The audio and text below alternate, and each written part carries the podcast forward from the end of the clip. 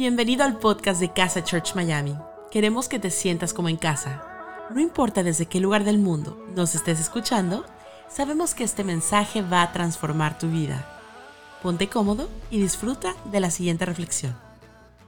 Hace algunos años, bastantes años atrás, eh, con mi esposo fuimos a estudiar al seminario, que es un lugar en donde, un seminario teológico, donde estudiamos teología durante cuatro años, 40 años iba a decir.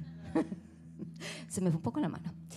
Cuatro años. Y mm, Jean Saber, mientras estaba haciendo eh, la registración en el seminario, que quedaba a 400 kilómetros de donde yo vivía, era en otra ciudad, estaba embarazada de Ezequiel, mi primer hijo. Yo tengo dos hijos, Ezequiel y Marco, que son las, dos personas que la cosa más maravillosa que Dios me dio, tener esos dos hijos, igualmente, totalmente diferentes, pero maravillosos los dos y los disfruto súper. Y cuando tenía Ezequiel embarazada, estaba embarazada, eh, nosotros hacíamos, teníamos en el seminario, teníamos que hacer algo que llamaba una obra práctica, que era importante. O sea, tú estudiabas teología, la parte teórica, pero necesitabas sí o sí ir a una iglesia o a una obra misionera, algún lugar más humilde, y a ir a practicar lo que aprendías de lunes a jueves. Así que Ezequiel un poco es como que nació en el banco de una iglesia, ¿no? Inclusive el lugar donde nació se llamaba el Buen Samaritano. Así que toda su vida estuvo plagada de eso. Y yo creía realmente, hoy me vine a enterar que él quería ser este, conductor de un programa de niños, yo pensaba que desde chico él quería ser pastor. Quizás porque yo le hablaba, no sé. Pero yo te quiero mostrar algunas fotos para que nos podamos meter un poco más en historia. ¿no? Así que me gustaría que pasaran, tengo cuatro fotos. Esta es Ezequiel cuando estaba en su daycare o en su guardería. Y ese muñequito era el muñequito que lo calmaba, porque él lloraba desde que llegaba y después yo me iba angustiada y cuando llegaba, él ya no lloraba más. Pero lloraba, empezaba a llorar cuando yo estaba entrando, ¿no? Me decía, inclusive la, mucha- la mujer se me decía, no, no sufra, porque este, él llora cuando usted llega. Y entonces, estaba ahí, ¿no? Pero era, y aquí está en los bancos de la iglesia, era una iglesia más tradicional, y ahí estaba este, metido mientras teníamos el papá y yo, yo dirigía la alabanza y mi esposo era el que predicaba, así que él estaba metido ahí en- entre los bancos de la iglesia. Y la siguiente, allí estaba en un picnic, ¿no? Habíamos ido a un picnic y yo me lo llevaba a todos lados, inclusive me lo llevé cuando era súper bebito, loca, porque eh, hacía frío, pero me lo llevé igual porque era parte de mi vida, parte de nuestra vida y parte del ministerio. Así que él aprendió la Biblia mientras yo iba a la biblioteca y sacaba los libros de teología y él iba por atrás y me iba sacando los otros libros, ¿no? Y yo después los volvía a acomodar en la biblioteca. No teníamos Google ni nada por el estilo. Las máquinas teníamos que escribirlas, no teníamos la, la posibilidad de hacer impresiones en cantidades. Así que era una época un poquitito más atrás. Pero te quiero hablar específicamente de esta foto. Si tú te fijas, nosotros teníamos que ir a esta obra práctica y estaba eh, lejitos, teníamos como una hora de viaje y teníamos que tomar un tren. Para los que son de Argentina, me pueden, y especialmente los que son de Buenos Aires, saben que desde Floresta, que es donde nosotros vivíamos en Capital Federal, en el seminario, porque estábamos como internos, teníamos que irnos hasta Morón y entonces nos íbamos en un tren. Así que ahí estaba esperando en el tren. Por, por, por favor, por favor, ahí está. Y ustedes, ustedes se fijan, yo tengo un bolso bien grande abajo, ¿no? Ese es Ezequiel y ese bolso bien grande, como las mamás cuando salimos, ¿no? Si lo quieren sacar ya está bien. Cuando salimos con los- nuestros hijos y ahora, bueno, cada uno se va en su auto en su carro, pero en aquel tiempo no había plata para ir en un carro, así que eh, íbamos una parte en tren y otra parte después teníamos que subir a un bus o a un colectivo, como quieran llamarle. Así que llevábamos en ese bolso pañales, ropa por si se ensucia, comida, este, para colmo ni siquiera había cubiertos ahí, así que me llevaba todo ya, inclusive aprendí a hacer el puré y a hervir la papa con cáscara este, allí, porque no tenía cuchillo, así que aprendí a hacer arreglármelas como podía, porque cuando uno no tiene, no tiene todos los implementos, uno como mamá sabe cómo arreglarse, ¿no? Pero había dos cosas fundamentales que yo no me podía olvidar.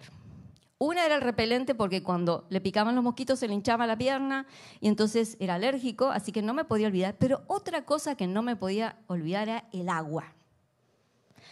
No dijeras, y que no dijéramos agua eh, entre mi esposo y yo, porque si no, él se acordaba que tenía sed y nos martirizaba aba, aba, aba, aba, aba, aba, aba. Era una cosa que habíamos aprendido a decir el líquido elemento. ¿Trajiste el líquido elemento? ¿O trajiste el H2O, que es la fórmula química del agua?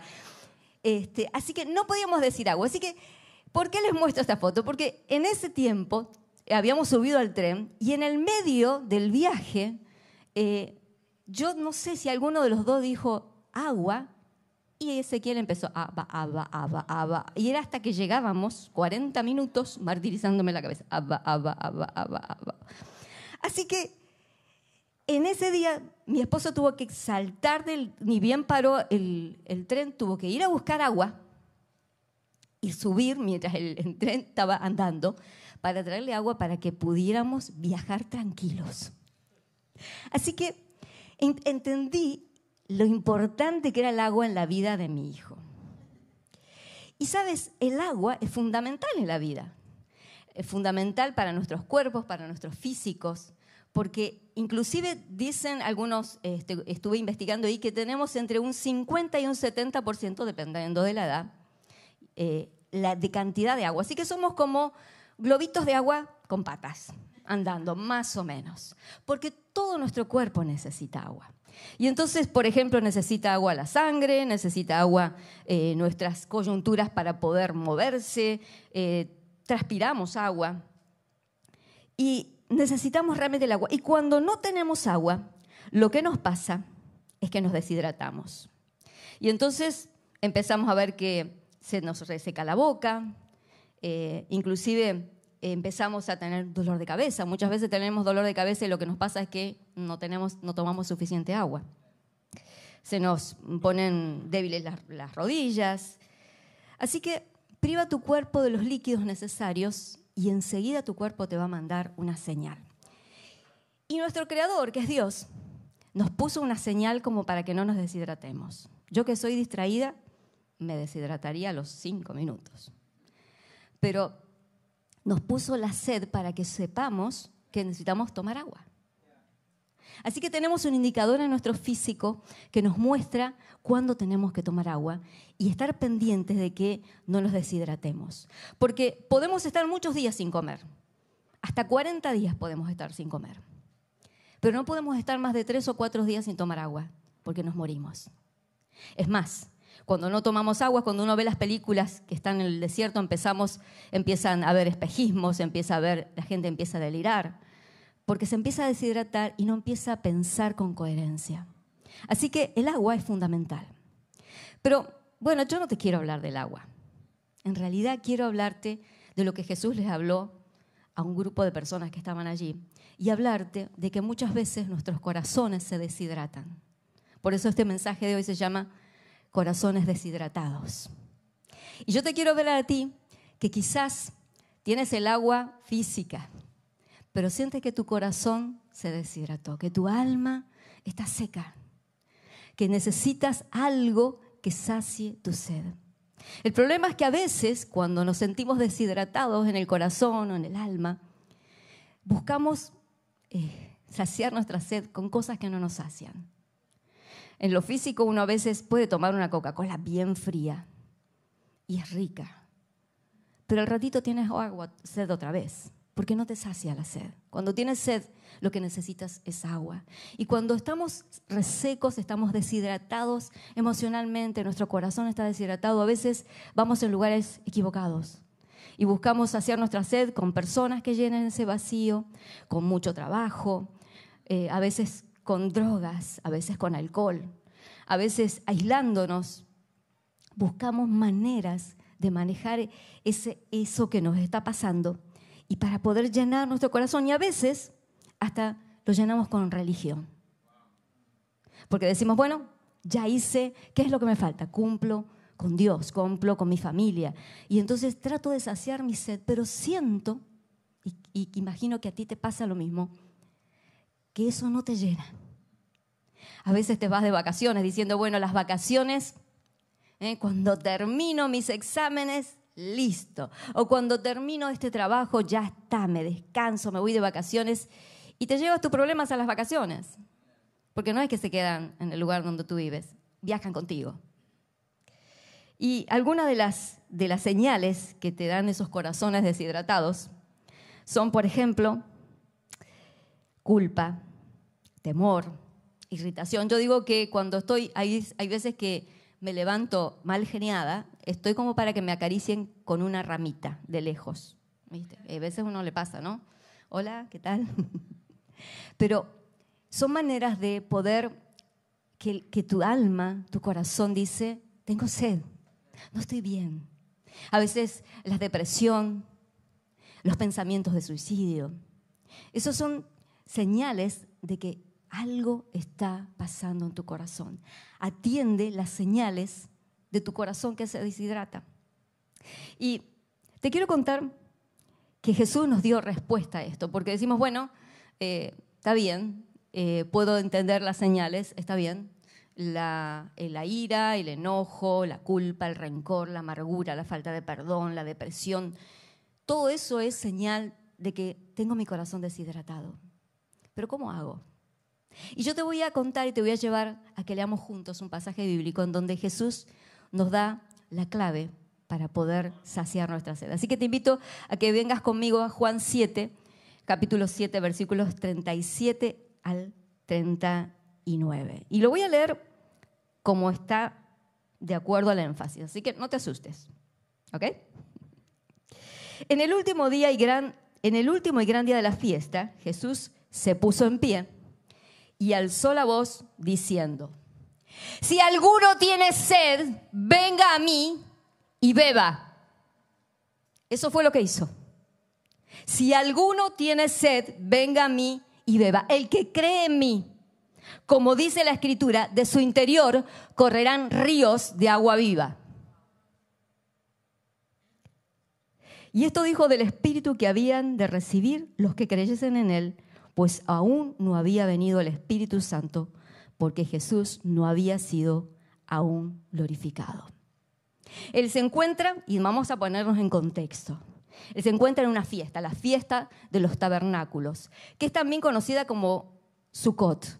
¿no? Aquí en Miami eh, he aprendido que en septiembre, eh, octubre, hay una fiesta que los judíos celebran, que es Sukkot. Y entonces empezamos a ver que las casas por detrás, yo vivo en un condominio y entonces las casas tienen por detrás, hacen techitos con, hojas, con ramas, porque representan el tiempo que el pueblo de Israel padeció y estuvo vagando por el desierto. Y entonces es una manera de agradecer la fidelidad de Dios por la provisión en ese tiempo. Es más, la palabra Sukkot significa refugio o protección. Así que ese tiempo de los tabernáculos, ellos todos los años celebraban esa fiesta. Y esta fiesta duraba siete días. Y entonces dice, eh, encontraba que los, sacerdotes eh, tomaban siempre una jarra dorada, iban a buscar agua de un manantial, déjenme que me acuerde, creo que es Gion, de los manantiales de Gion, no de cualquier manantial, iban a buscar de ese manantial. Y entonces la multitud, la gente estaba allí eh, parada, esperando que el sacerdote pasara y llevara esa jarra dorada llena de agua. Y cada día el sacerdote hacía eso. Así que durante siete días él traía esos siete eh, jarrones de agua. Y entonces en el último día, en el último día, lo que él hacía era bañar el altar con agua y llenaba el altar de agua. Y en ese momento es donde Jesús se para y alza la voz. Él había llegado a esa fiesta, ya estaba, ya, ya no era tan popular, porque ya empezaba a ser un personaje controversial, porque él le decía a la gente lo que Dios le decía y no lo que ellos querían escuchar. Y entonces ya algunos lo querían y otros no lo querían. Es más, los sacerdotes estaban buscando la oportunidad como para apresarlo. Así que inclusive ni siquiera sus hermanos creían en él. Al principio de ese capítulo de Juan dice que los hermanos se burlaban y le decían, bueno, si querés ser famoso, acá tenés la oportunidad. Anda a la fiesta de los tabernáculos y presentarte. Si vos decís que sos el Hijo de Dios, anda y presentate. Y él le dijo, no, su tiempo siempre está apurado, yo no es mi tiempo. Pero a mitad de la semana, Jesús se apareció secretamente y empezó a tener reuniones con gentes y empezó a enseñarle lo que Dios le decía. Y en el último día, el último y gran día de la fiesta, el día culmine de esa fiesta, Jesús se presenta y levanta la voz y dice, si alguno tiene sed, venga a mí y beba. Pero este se volvió loco. Porque siempre Jesús tenía esa costumbre de utilizar los símbolos, las cosas materiales, para darles un significado espiritual. Ellos estaban haciendo, trayendo agua, agua corriente, el líquido elemento, el H2O. Y estaban bañando el altar. Pero él les estaba levantando la mirada y decir, me da tristeza que ustedes estén año tras año haciendo lo mismo y estén buscando en los ritos y en la religión algo que les sacia. Pero si ustedes tienen sed, vengan a mí. Vengan a mí y beban. Eso era muy fuerte. ¿Quién era él para decir eso? Vengan a mí y beban.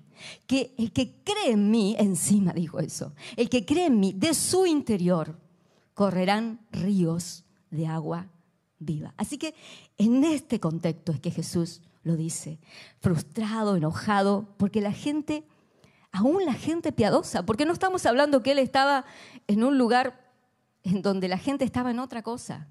Era gente que estaba buscando agradar a Dios. Los sacerdotes, las personas piadosas. Y él les dice, no miren eso. Ustedes necesitan del agua de vida que yo puedo darles. No miren eso, no se queden allí. Así que tengo algunos puntos que quiero contarte. Lo primero que Dios tiene, Jesús tiene, agua de vida para los corazones deshidratados. Los corazones sin esperanza se deshidratan, pero la, gente, lo que, la sed de la que hablaba Jesús no era del líquido elemento, sino de ese agua viva, de otro agua, de un agua diferente, el mismo agua que él le dijo a la mujer samaritana, yo tengo un agua que el agua que tengo no te dará sed nunca, jamás. Así que él le hablaba de esta habitación. Ahora le dice, si alguno tiene sed, o sea, no era una invitación diciendo, bueno, ustedes sedientos vengan, que yo les doy agua. No, no, si alguno, si hoy te sientes sediento, si hoy te sientes que tu corazón se deshidrató, este mensaje es para ti. Si alguno tiene sed, venga a mí y beba. Necesito reconocer que tengo sed. Ezequiel decía, aba, aba, aba. Y la desesperación hacía que uno corriera para buscar agua, de donde fuera. Y esta es la desesperación que Dios espera en tu corazón. Porque Él tiene agua de vida, pero si tú no se la pides, Él no puede dártela. Así que lo primero es que necesitas tener sed. Y es un buen síntoma, porque significa que estás vivo y que estás dándote cuenta que lo que estás buscando y que lo que estás buscando para saciar tu sed no lo sacia.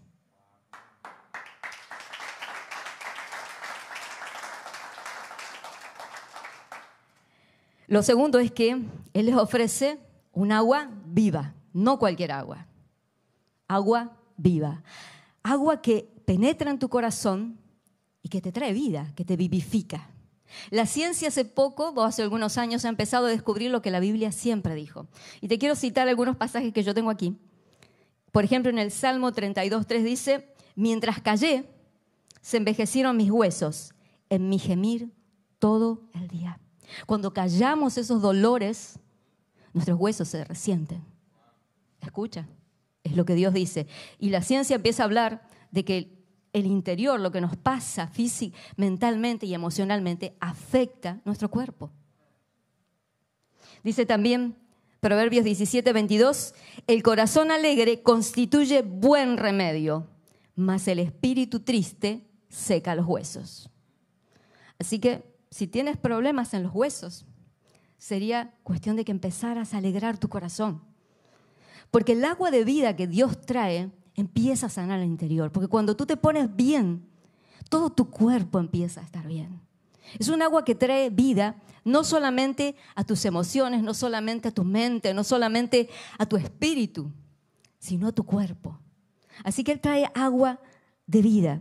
Y tienes que hacer dos cosas. Él les dice, bueno, si alguno tiene sed, la primera cosa es, venga a mí, no vayas a otro lado.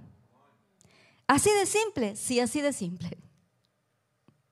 No tienes que ir ni al río Ganges en India para bañarte, ni tienes que ir a, um, abrirte los chakras, ni tienes que raparte la cabeza y ponerte eh, un manto naranja, ni tienes que ir al Tíbet, ni tienes que ir hasta Roma, ni tienes que subir las escaleras de rodillas, ni tienes que prenderle una vela a un santo, ni hacer una ofrenda de flores al mar, ni tienes que encenderle un cigarrillo al equeco, ni darle una fuerte suma de dinero a nadie, ni siquiera tienes que venir a Miami para conocer casa.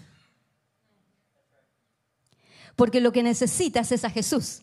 Él solamente puede saciar tu sed, solamente. ¿Y cuántas veces puedes ir? Todas las veces que necesites. Cuando estés triste, puedes ir a Jesús.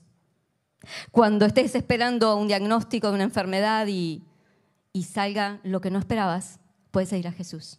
Cuando fracasaste, puedes ir a Jesús. Cuando rendiste mal en un examen, puedes ir a Jesús. Siempre puedes ir a Jesús. Siempre, cada vez que lo necesites. Cuando sientes que tienes religión, pero no tienes relación con Dios. Y sientes que te deshidrataste, que dices, ya las hice todas. Pero igual, tomé todos los cursos sabidos y por haber, pero me sigo sintiendo vacío. Puedes ir a Jesús y beber de su agua, porque si solamente vas, pero no la bebes, no te sirve de mucho. Necesitas ir ir, ir y hablar con Él. Y, orar con tus, con tus propias palabras y leer en la Biblia sus promesas que te llenan de vida, te limpian, te purifican y te cambian los pensamientos. Necesitas ir y beber de ese agua de vida que Jesús tiene para ti. Y entonces Él les explica qué es lo que significa. Bueno, ir a Jesús, ¿qué significa? Dice que es creer en Jesús, pero dice que de tu interior lo que iba a pasar es que iban a brotar ríos de agua viva. No algunas gotas. Yo tenía ganas de haber traído un pan y me olvidé en mi casa la ilustración, pero eh, podríamos echarles algunas gotitas y se humedece. Pero diferente es cuando metemos el pan dentro del vaso de agua. Porque no es cuánto, tienes del Espíritu Santo, porque cuando recibes a Jesús, recibes al Espíritu Santo de Dios. Bueno, ¿cómo es eso? ¿Qué, llevo de un pueblo a mi casa, a mi vida? Bueno, porque Dios Dios Padre, Dios Hijo y Dios Espíritu Santo. Y Jesús se fue al cielo y Él dejó al Espíritu Santo para que viva en ti y en mí. Y Él dijo, le dijo a sus discípulos, les conviene que yo me vaya. Porque si yo no me voy, no viene el Espíritu Santo, que es aquel que está en tu interior. Porque cuando tratamos de saciar nuestra sed con otras cosas que están afuera, y entonces eh, queremos que nuestro esposo, nuestra esposa, nuestros hijos, nuestro trabajo nos llenen, nos, sentimos vacíos. Pero cuando no necesitamos de afuera, sino que desde adentro hay un río. Cuando estamos llenos, cuando el Espíritu Santo toma control de toda nuestra vida. Cuando Dios llena cada centímetro de tu vida de tu corazón, de tu alma, de tu espíritu. Entonces tú te sientes pleno y te sientes que Dios está en todo. Y entonces no depende de cuánto tienes de Dios, ni, ni sino de cuánto Dios tiene de ti. Cuánto le has cedido de tu control, cuánto Él ha ocupado en tu vida. No de cuánto tienes. Bueno, tengo un cuarto litro del Espíritu Santo. Y me voy a ir al pastor fulanito para que me llene y me dé la unción y me caiga y, me llene. No, no, no. No necesitas ir a ningún lado. Necesitas ir a Jesús y pedirle que Él te llene con su Espíritu Santo.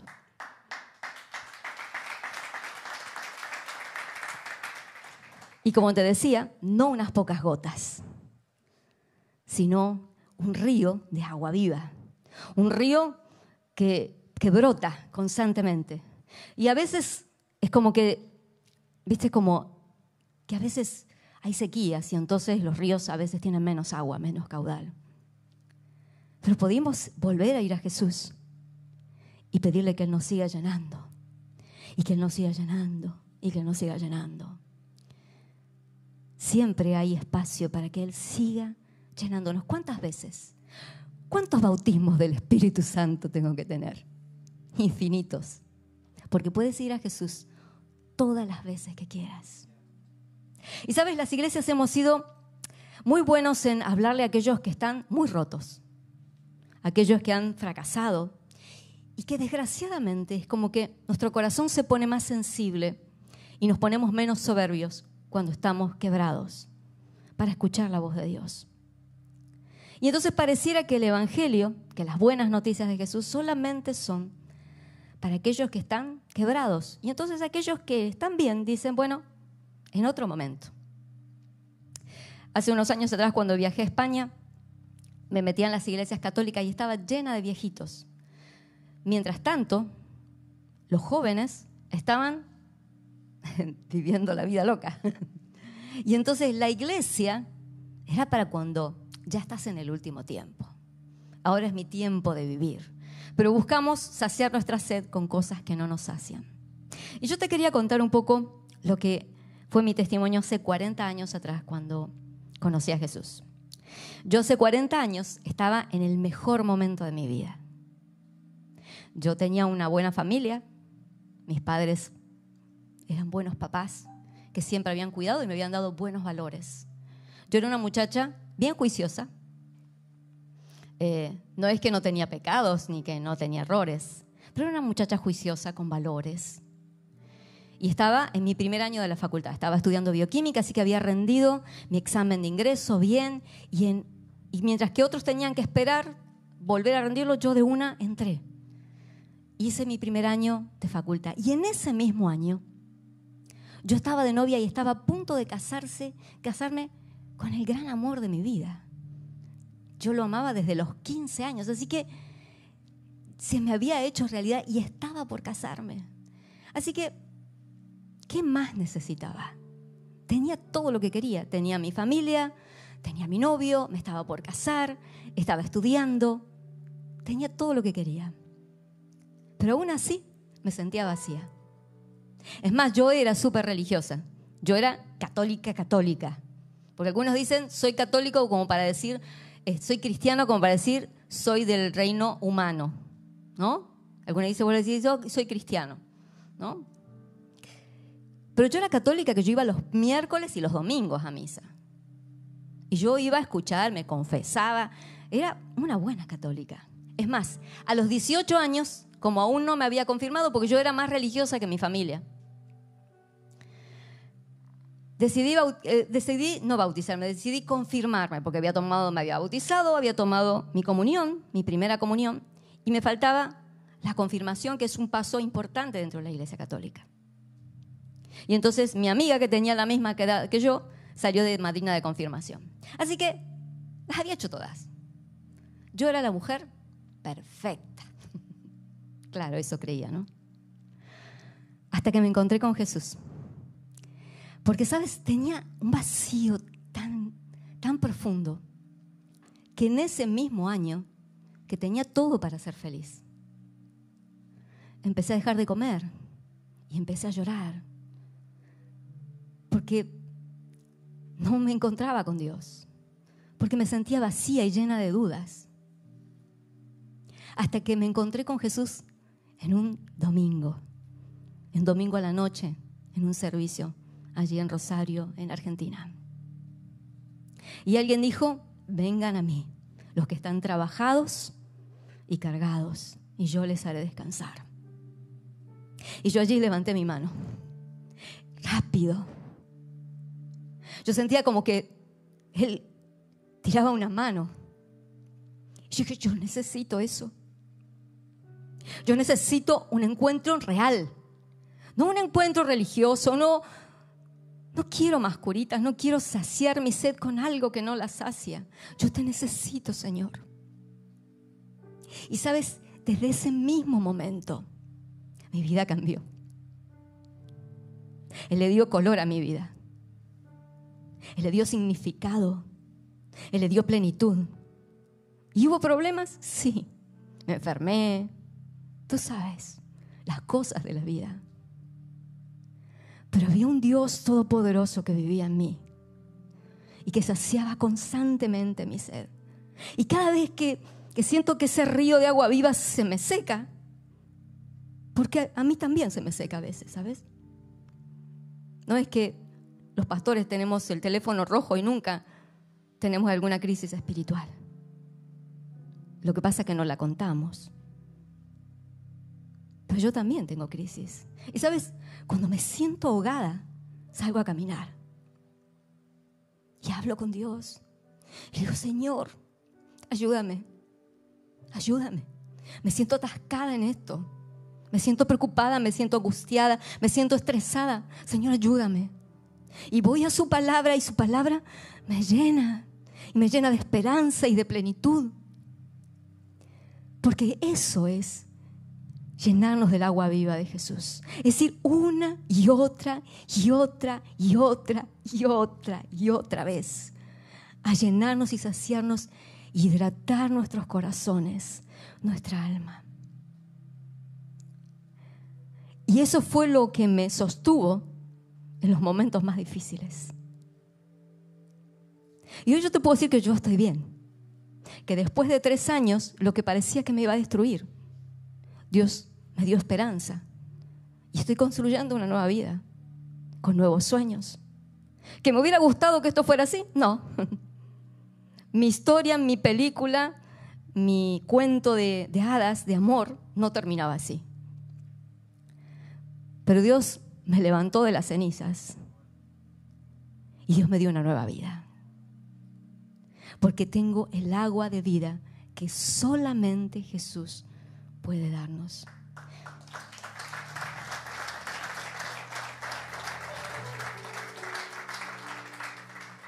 Y yo hoy quiero invitarte a que recibas ese agua de vida. Yo sé que tu corazón está deshidratado. Quizás no llegas a fin de mes o tienes una crisis matrimonial o una crisis con tus hijos o hay cosas que no entiendes o aún teniéndolo todo, porque hay gente que tiene todo y desgraciadamente el tenerlo todo no significa que tengas una buena vida. Hay muchos más suicidios en países desarrollados que en países que no tienen su economía perfecta y tienen más crisis. Porque el dinero no sacia. Porque a veces saciamos nuestro corazón inclusive comprando cosas. Y nos dura un ratito. Pero yo te invito a ti, que hoy estás con tu corazón deshidratado, o que quizás te quieres anticipar a que cuando te pase esto, tengas la fuente de vida, el río de vida en tu corazón. Así que yo te voy a invitar a que me, me acompañes con una oración. Y al final de esa oración yo te voy a preguntar si hiciste esa oración. ¿Sí? Señor Jesús, te doy gracias por tu Espíritu Santo, por el agua de vida que tú traes a nuestros corazones y que nos llena, nos sumerge, nos sana, nos llena de vida, Señor. Gracias. Muchas gracias, Señor. Ahora te pedimos en el nombre de Jesús que tú vengas a vivir a nuestro corazón. Señor, Jesús te necesitamos. Señor, yo te necesito. Necesito que sacies mi sed. Señor, que hidrates mi corazón. Señor, yo te pido en el nombre de Jesús que tu Espíritu Santo ahora me llene. Señor, yo te pido ahora que tú llenes el corazón de mi hermano. Que esta oración que la he hecho hoy, de entregar su vida a ti, de pedirte y de entregar su confianza en ti. Señor, tú le llenes como tú lo prometiste. Y es tu promesa.